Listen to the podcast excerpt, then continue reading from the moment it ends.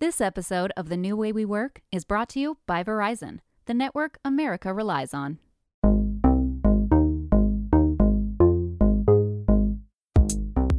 This is Secrets of the Most Productive People, a productivity podcast where we work smarter instead of harder and dissect exactly how to get it all done.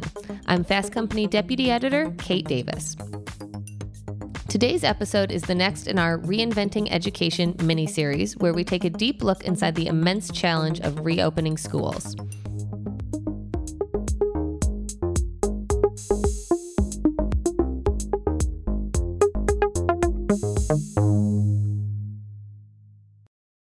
On last week's episode, we talked about how families are dealing with educating their children during a pandemic. If you haven't listened to that episode yet, don't worry. You don't have to hear it in order to understand this episode, but I do suggest that you go back and give it a listen because it includes some really eye opening and honestly heartbreaking stories from parents about how they're struggling in this uniquely difficult time. This week, we are delving into the obstacles faced by teachers who are also faced with an impossible situation. How to completely change the way they have always worked to meet their students' myriad needs through platforms that were never intended to be used as a substitute for in person classes. Or the flip side of that, report back to a classroom that has the potential to make them, their students, and their families very sick.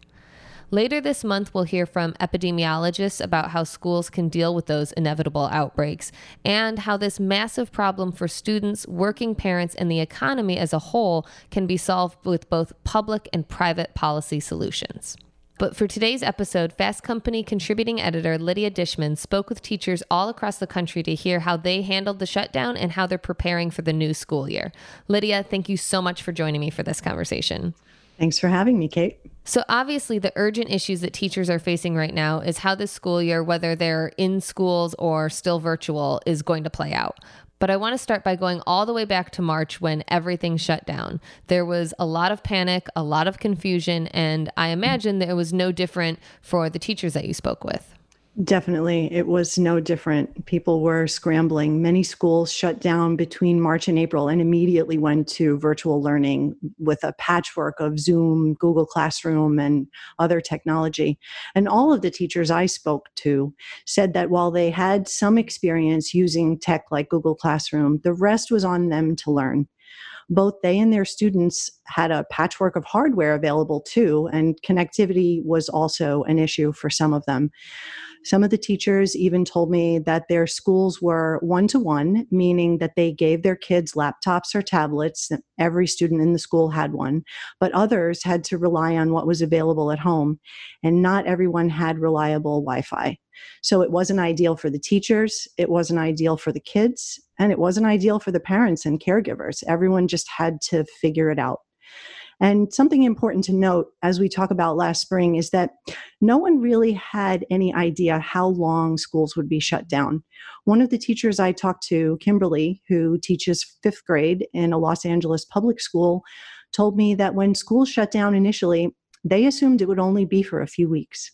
So when we left that Friday, um, mm-hmm. it was with the assumption that we would be returning sometimes after our spring break, um, which was the first week in April. But then mm-hmm. we kept getting notification that kept pushing that out. You know, then it mm-hmm. was May. And then it was, mm-hmm. we will not be returning for this school year. We will return in the fall when school starts in August. So you see, it's really no different than any other workplace. The uncertainty. How long is this going to last? How do you move from an in person model to one that's entirely remote? All of these challenges and questions had to be answered on the fly. Yeah, and the thing is that's different. I mean, there's a lot of parallels between that and all of the offices that went remote, right? But the the big difference is offices are much more equipped for that. You know, we were already like every you know company we were already using zoom a lot you know and mm-hmm. and meetings with a bunch of adults on zoom while not always ideal and the best situation and the same as they are in person are a lot more doable than teaching children over zoom keeping children's attention over zoom and as we talked about you know in, in the last episode when you talk about public schools, you're dealing with children uh, who are coming from, as you mentioned, a lot of different home situations, a lot of different economical situations, and a lot of different special needs situations.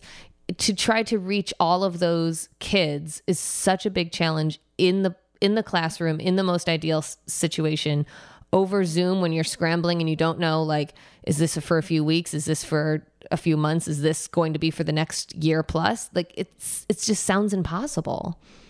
So for Kimberly at her school how did how did they handle moving lessons from the classroom to online Kimberly told me that the school district tried to streamline things as much as possible. So they pulled a group of teachers from each grade level across the district and had them come up with lesson plans to upload to Google Classroom. So, in theory, they had a small group that was working on something for the larger whole. So, not all of the teachers had to be involved in every step of that.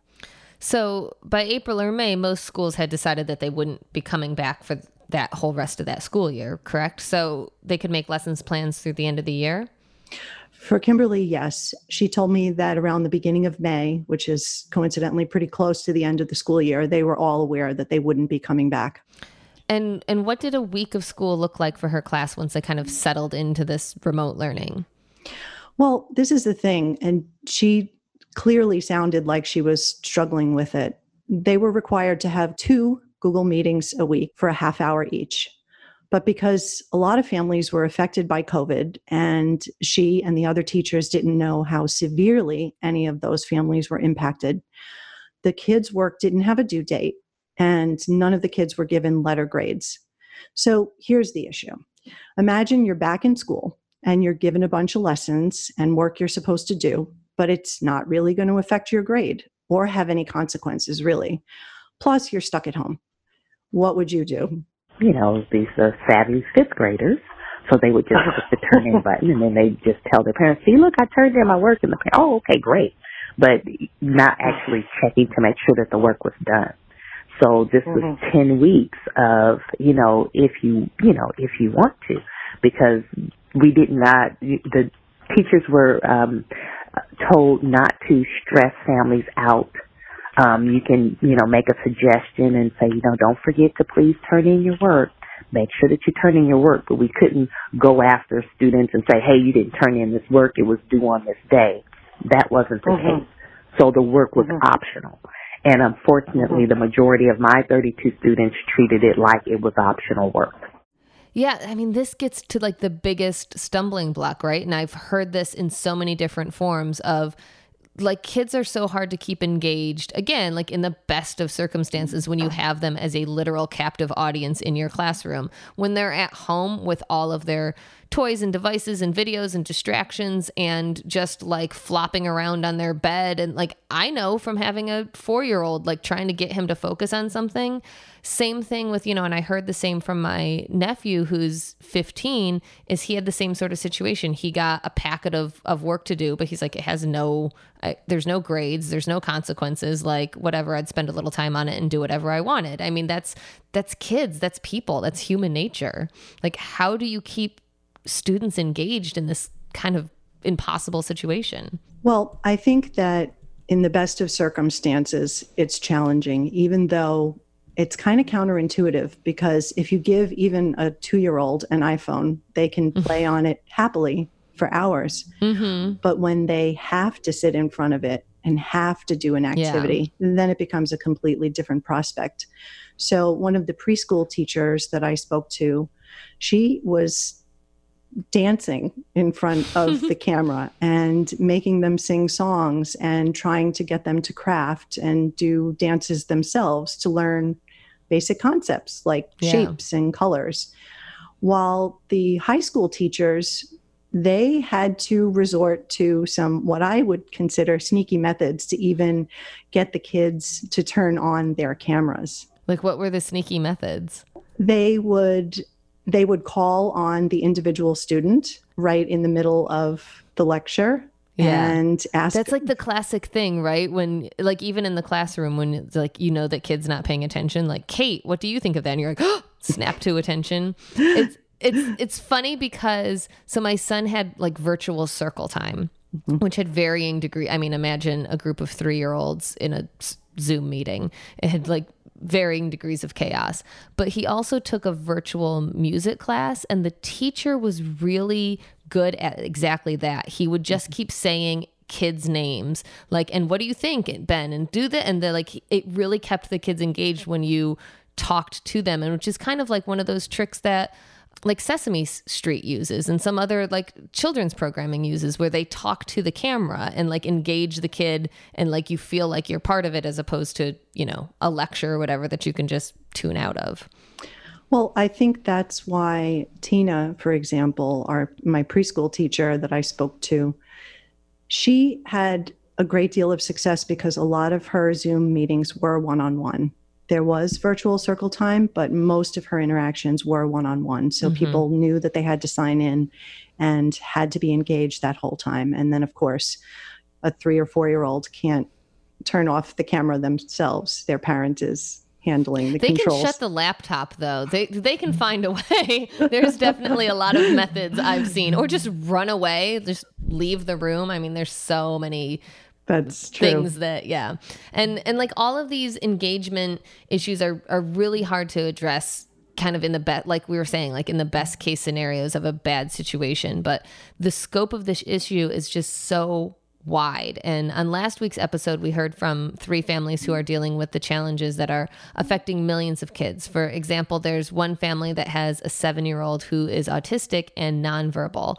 So many of the services and therapies that he depended on in school weren't there or had moved online, which means that his parents kind of have to stay there with him and help him through all of these things and they can't work themselves. And distance learning is just not ideal for almost all students, but it's close to impossible for many special education students. You're absolutely right. One of the educators I talked to, Kathy, works as a social worker slash teacher at a high school in Minnesota. And she works with students who have severe emotional and behavioral disorders. The distance learning setup was not ideal. Some of her students struggled just to show up to video check-ins? So for my social emotional learning class, um, it's there's work five days a week. It's just a little bit of work. It's a little check-in. But Mondays and Fridays we were supposed to meet face to face at 10 o'clock, and I think one time I had three of my 10 kids show up, but usually it was one, and that kid was usually half asleep, and um, I never actually saw her face because she was upside down in her bed, and um, it just was. It's just a, really a struggle for kids to connect digitally. I mean, to that's not how relationships are supposed to work. And, and again, my kids are those EBD kids who really look mm-hmm. to their teachers and their social workers for support and guidance all day long. So this is mm-hmm. kind of like dropping them off a cliff. It's important to remember that education is so much more than just facts about history and uh, math equations. Social development is important for every student. And in the case of Kathy's classes, it's absolutely essential. Our kids are very much um, face-to-face kids and really mm-hmm. need those relationships to to do well. And so it was it was very frustrating. Uh, in the end, I ended up going house to house um, every Friday to drop off paperwork and pick up paperwork. But it was really much more to see if families needed masks or if they needed any kind of resources in the community. But just to see kids and to see parents. But it was it was overall it was it was hugely disappointing and not very effective. There are just so many layers to this. And like you covered in last week's episode, these challenges existed prior to the pandemic and are only heightened now. For example, not every student has a computer at home. That's a pretty basic thing. Not every student has consistent access to the internet, something that we, as office workers, take for granted. So, the technology aspect of this is another learning curve, even when schools have the resources to fill in those technology gaps that some families face. I work in St. Paul Public Schools, which is the district that's 77% free and reduced lunch. So three quarters of the kids live in poverty. So some mm-hmm. families had Wi-Fi. Um, other families we brought hotspots, which were effective to some degree and not so so much. Um, every kid got an iPad, but unfortunately our kids weren't real savvy in how to use an iPad before we went on distance learning. So we had to play catch up and t- teach them remotely how to use an iPad, which doesn't work out very well. Yeah, these these problems of equality and access to internet and access to technology are such a big part of it, and it's something that I really want to dig into more. But but first, before we do, what's Kathy and Kimberly, the two teachers that we've heard from so far, what's their plan for their schools right now in the in the fall? Both Kathy and Kimberly schools will continue to run virtually, at least in the short term, as they periodically reassess the pandemic. As we know, anything can change at any time. Just look at New York City schools. But Kimberly, if you remember, teaches in Los Angeles, and they saw a resurgence of cases of COVID this summer. So Governor Gavin Newsom announced all California schools would remain closed at the start of the school year, which for Kimberly, who has asthma, is a relief. Despite the problems we've laid out with distance learning, none of this can be divorced from the health risks. Yeah, I think that's such an important part of it to, to mention because it is just, you know, like a lot of the debate is, oh, what's best for the students' education? But it's also, I mean, we're in a global pandemic. It's a health issue for you know, for the students and for the teachers, and then subsequently for their families, and then subsequently for society at large. You know, we've learned so much about how disease spreads and and the risks of of being in classroom are huge. And there's been so many stories that have come out from teachers who have their own health conditions or who have somebody who's immune compromised in their family. And so when they're asked to come into the classroom or mandated to come into the classroom which we've seen in some school districts it can be a very you know obviously any parent knows it's a very high contagion environment. Like you just kids just spread germs and it's like a petri dish. And they're literally these teachers are literally being asked to risk their lives to to to do their jobs a job that shouldn't be such a hazardous job.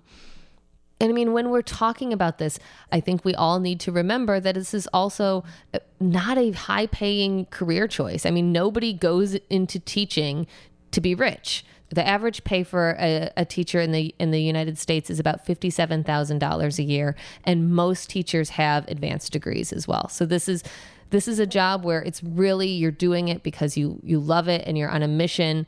And here we are asking teachers to risk their lives. And I believe, you know, for example, we're talking about about they you know people who might have immune compromise or be in a higher risk category and actually the, the number of teachers who fall into that higher risk category based on their age is, is just shy of about one third. So one third of teachers are in this higher risk category, but we're still asking them to put themselves in the, in the line of danger. And just my anecdotal sample, I actually interviewed more than a third. Uh, almost all of my teachers had some sort of risk that they were concerned about.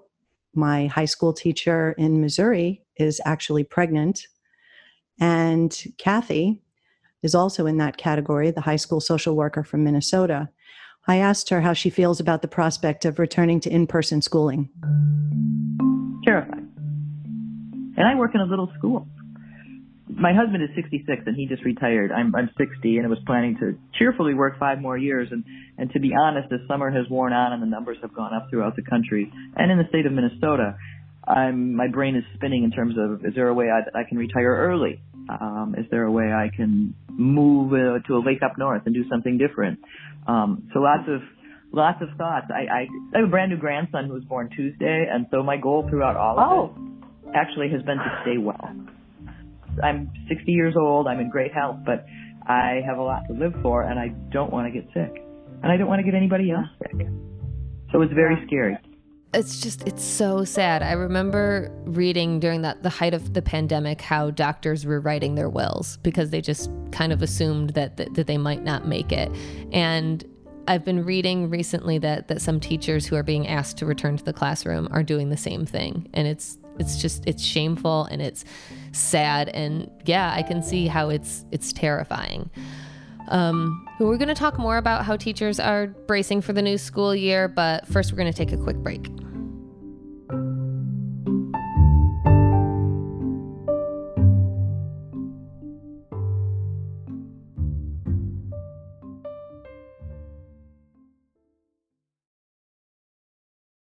This episode of The New Way We Work is brought to you by Verizon, the network you can rely on for your phone and for your home internet. Find the plan that's right for you at verizon.com. Okay, and we're back. So, Lydia, did any of the teachers that you spoke to, are any of them going back to in person classes in the fall? Yes, two of the teachers that I spoke with previously had planned to go back to school in some way. The first, Owen, teaches photography and documentary filmmaking at a private high school in South Carolina. They are going back to in person full time. Then there's Jenny, the one I told you about who's pregnant. She teaches English at a public high school in Missouri, and her school is doing a hybrid model of in person and virtual learning. This is how she described it. So, our hybrid, which I think is kind of the common hybrid, is that kids will be at school two days a week, and then we'll have one day of virtual. So, um, the same group of kids will be at school Monday and Tuesday. Wednesday will be closed for a full virtual day, so teachers will still be there for like meetings and we still have to push out a virtual lesson. And then a second, like the other half of the group of kids will be there on Thursday and Friday. Hybrid models do help schools maintain greater levels of social distancing. Some kids are in the building, some kids aren't, so it isn't a full complement of kids. Considering that everyone is inside the whole day, though, most schools are mandating mask wearing to some degree. But remember, you're relying on a bunch of teenagers to adhere to that policy. Yeah, which they, you know, might do to varying degrees or are probably not social distancing when they're outside of school, even, you know, even if they it is possible to in school, but I mean that touches on it too because it's not uncommon for public schools to be overcrowded. Over the last several decades, class sizes have have grown and grown and grown, especially in in larger cities like New York and Los Angeles and, you know, private schools and charter schools, you know, sometimes are more able to keep class size down, but throughout the the country, even the average public school size in in mid and smaller size towns is still it still hovers around like the low to mid 20s. So that's that's too many kids even at that size. That's certainly true when you compare Jenny's school to Owen's. Jenny's public high school has a total of 1,800 kids, and her average class size is around 30. Owen teaches at an independent slash private school that has 430 kids, and his classes are much smaller. He told me they cap the classes at 14. I think we should be clear, though, that the comparison of these two teacher specific schools is anecdotal. But we do know that private schools generally have lower student to teacher ratios. And more importantly, they have more funding and more resources. So when I asked both Owen and Jenny what their schools were doing to prepare for returning to the classroom, the difference is striking. This is what Owen told me. They're putting in the uh, this, you know, the filtration system. I forget what it's called. I think it uses a type of ultraviolet light that will basically sanitize the entire school. Every building will have this system installed in the air conditioning system, and mm-hmm. uh, it's supposed to achieve after like 30 minutes, like 99% virus kill. Uh, and it's even safer than having the, the windows open in the classrooms. They are okay. they're doing plexiglass barriers where there's uh, you know high touch kind of areas. Uh, they are doing. They bought these atomizers that they'll be going through and cleaning constantly. They've increased the number of uh, full-time uh, custodial staff to help with the cleaning, the spray down everything, uh, atomize it. Uh, they are they're investing, they're investigating getting the thermal cameras that can read temperatures, you know, in a large room. It could track immediately if you had a fever. I know they're using those in some airports and places, but mm-hmm. it's just incredible what they're doing. I mean, I just like, I was kind of blown away. And here's Jenny. So they are providing the teachers with two cloth masks. I know that they are in like the lunchroom. As far as what I've read for our reentry they're putting in like plexiglass and stuff like in front of like the cashier for the lunch ladies, like where they check where the kids can check out. Um, as far as sanitation, uh, last oh, when was it? Last winter, kind of like December into January, our school had a bit of a whooping cough issue, so we had like monk monk wipes, which are kind of like high infectant, like Clorox wipes, basically, where we wipe down desks all the time. So um, we probably will do something similar to that. Um, I will say I'm not 100% sure exactly what they're doing. Like they haven't really gone into a whole lot of detail about it. Um, I know that I've asked people to help me, like I've made an Amazon wish list, so I've helped ask people to help me purchase like extra hand sanitizing things, like uh, hand sanitizer, extra masks for my classroom, um, just things to kind of help me feel a little bit safer. Um, mm-hmm. again, I have a little bit of a thing against me just because I am pregnant, so that kind of puts me on a little bit of a higher alert as well. Um, But as far as what the school is providing, they are providing teachers with two cloth masks, and then I mean they're they're having sanitizing stations, I guess, but I don't know exactly what that means. Jenny's school is doing all they can to keep people safe, but it's clearly a lot harder for public schools, in particular schools in lower income neighborhoods, to fully reopen than schools with the circumstances and resources of the ones like where Owen works. Yeah, and this is mm. just a point that like cannot mm. be ignored and it cannot be made en- enough. Like this is I think one of the biggest issues that that the pandemic is is shining a light on is the the vast inequality in the public education system in the education system in general and just in America like the the fact that you can have such like you know like those two teachers outlined such very different experiences. And you know even when you talk about public schools just public schools um the the the better funded school districts have more in place you know more resources for for special ed students for sanitation for you know all of those things but also the the wealthier parents in the better public schools or the more funded school districts also those parents are the ones that have the resources to say oh my public school is going all virtual this year. I really want to give my my kid um, more advantages in, a, in an in-person learning environment i'm going to switch them to a private school. Or a trend that we've been hearing a lot of is i'm going to create my own pod with a couple of other families and a couple of other kids and i'm going to hire my own private tutor. And so it just is going to widen the opportunity gap where the kids that don't have the access to the Wi-Fi, that don't have the opportunity to just switch to a private school, that don't have the opportunity to get a private tutor, are going to fall further and further and further behind. And these kids that have already had the advantages are going to continue to get the advantages, and their education isn't going to suffer. And when all of this is over and we're back to regular school, the the gap between those kids that already had a gap is just going to be a chasm and it's it's it's something needs to change with that. You know, I think that that we have right now like such an opportunity to not turn away and ignore these big issues and and really make a big change. And that's that's something that we're going to touch on in a future episode is is what are the solutions to this problem? What are the policy solutions on a a government scale and what are the the private sector solutions to this because this is I think, you know, I really feel like this is the one of the biggest issues uh, uh, wrapped up in all of this. Well, and it's not just the education part of it, it's also the socialization part of it. Mm-hmm. Let's not forget New York City, the largest school district in the country. Most, the majority of the kids enrolled in the New York City public school system are on free and reduced lunch that is a place that they need to go to eat. So we're talking about an academic gap, but we're also talking about these kids need to eat. It's a basic basic need.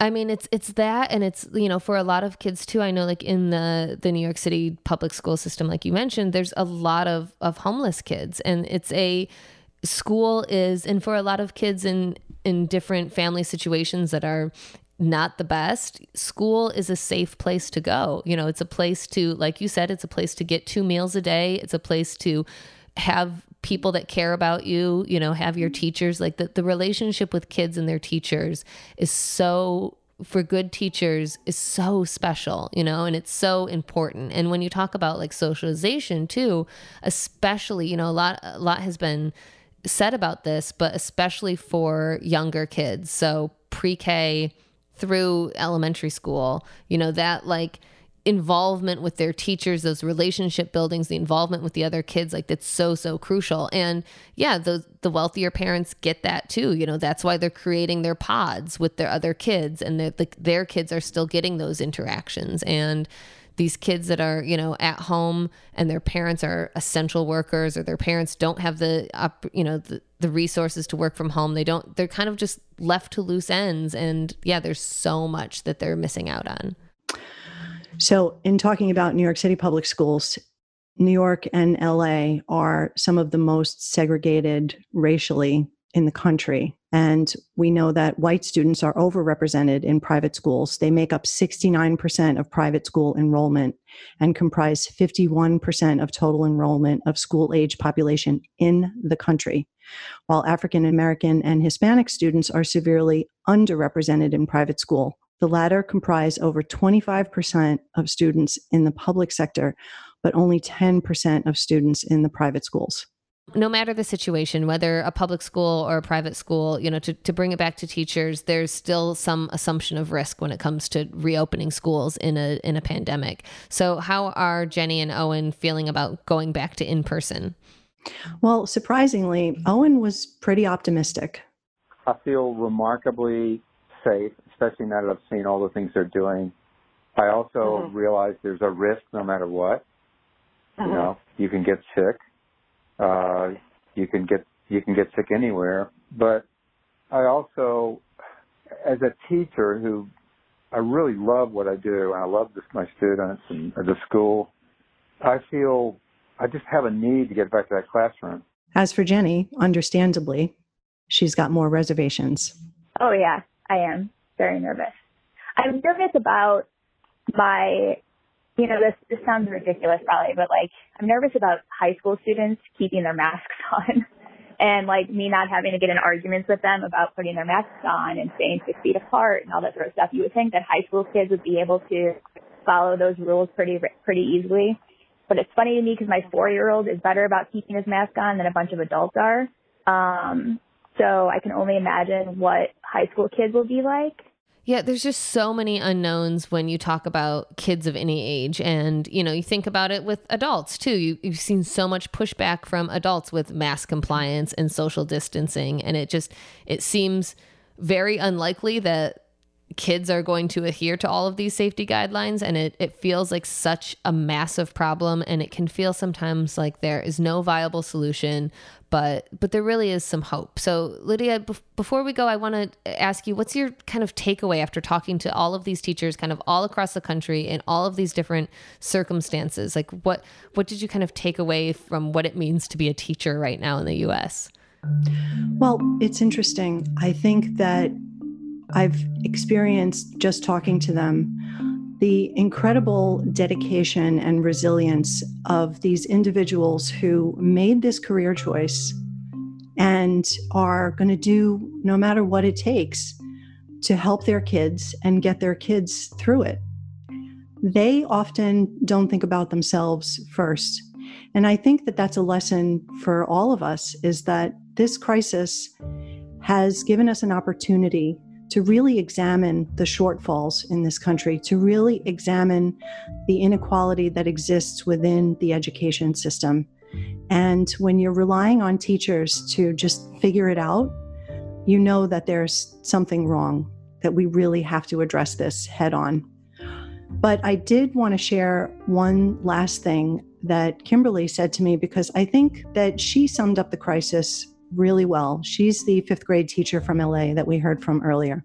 And when I asked her about what she thought would be the best possible scenario, the outcome of all this, what would be best for teachers and students, this is what she told me. Basically, it's this we have to really decide what is most important people's lives or the education of kids because we, we find ourselves, this is what we have to choose. This is, we have to make a choice. Because if you put the education of kids first and you send everyone back and then people get sick and they die and they risk their lives and they gave their lives for the education of children. Or do you say health is more important and education will have to take a back seat? These kids are getting older. They're going to get older. But without education, what's going to happen to them? And unfortunately, in this country, education is not valued the way that it was. But if parents and teachers really and truly worked together, the kids in this country could learn virtually. It's not ideal, but the kids could learn. It's not ideal, but kids can learn. Oh, I, I really hope that she's right. I'm, I really hope that we emerge from, from this school year in a better place than than we're starting it. Lydia, thank you so much for coming on and sharing your reporting with us. It's this has been such an important conversation. Thank you for having me.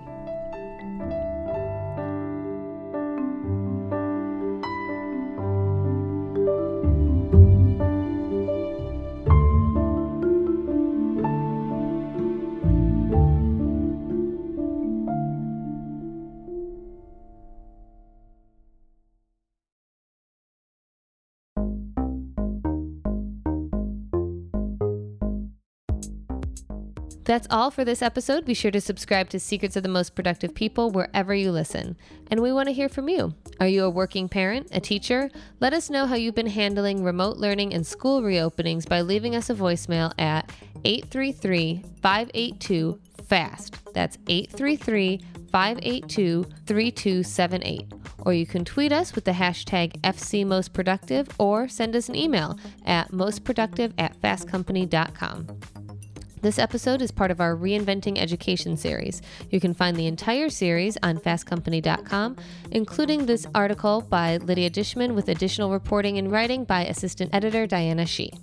If you liked this episode, please let us know. Leave us a rating and review on Apple Podcasts or wherever you listen.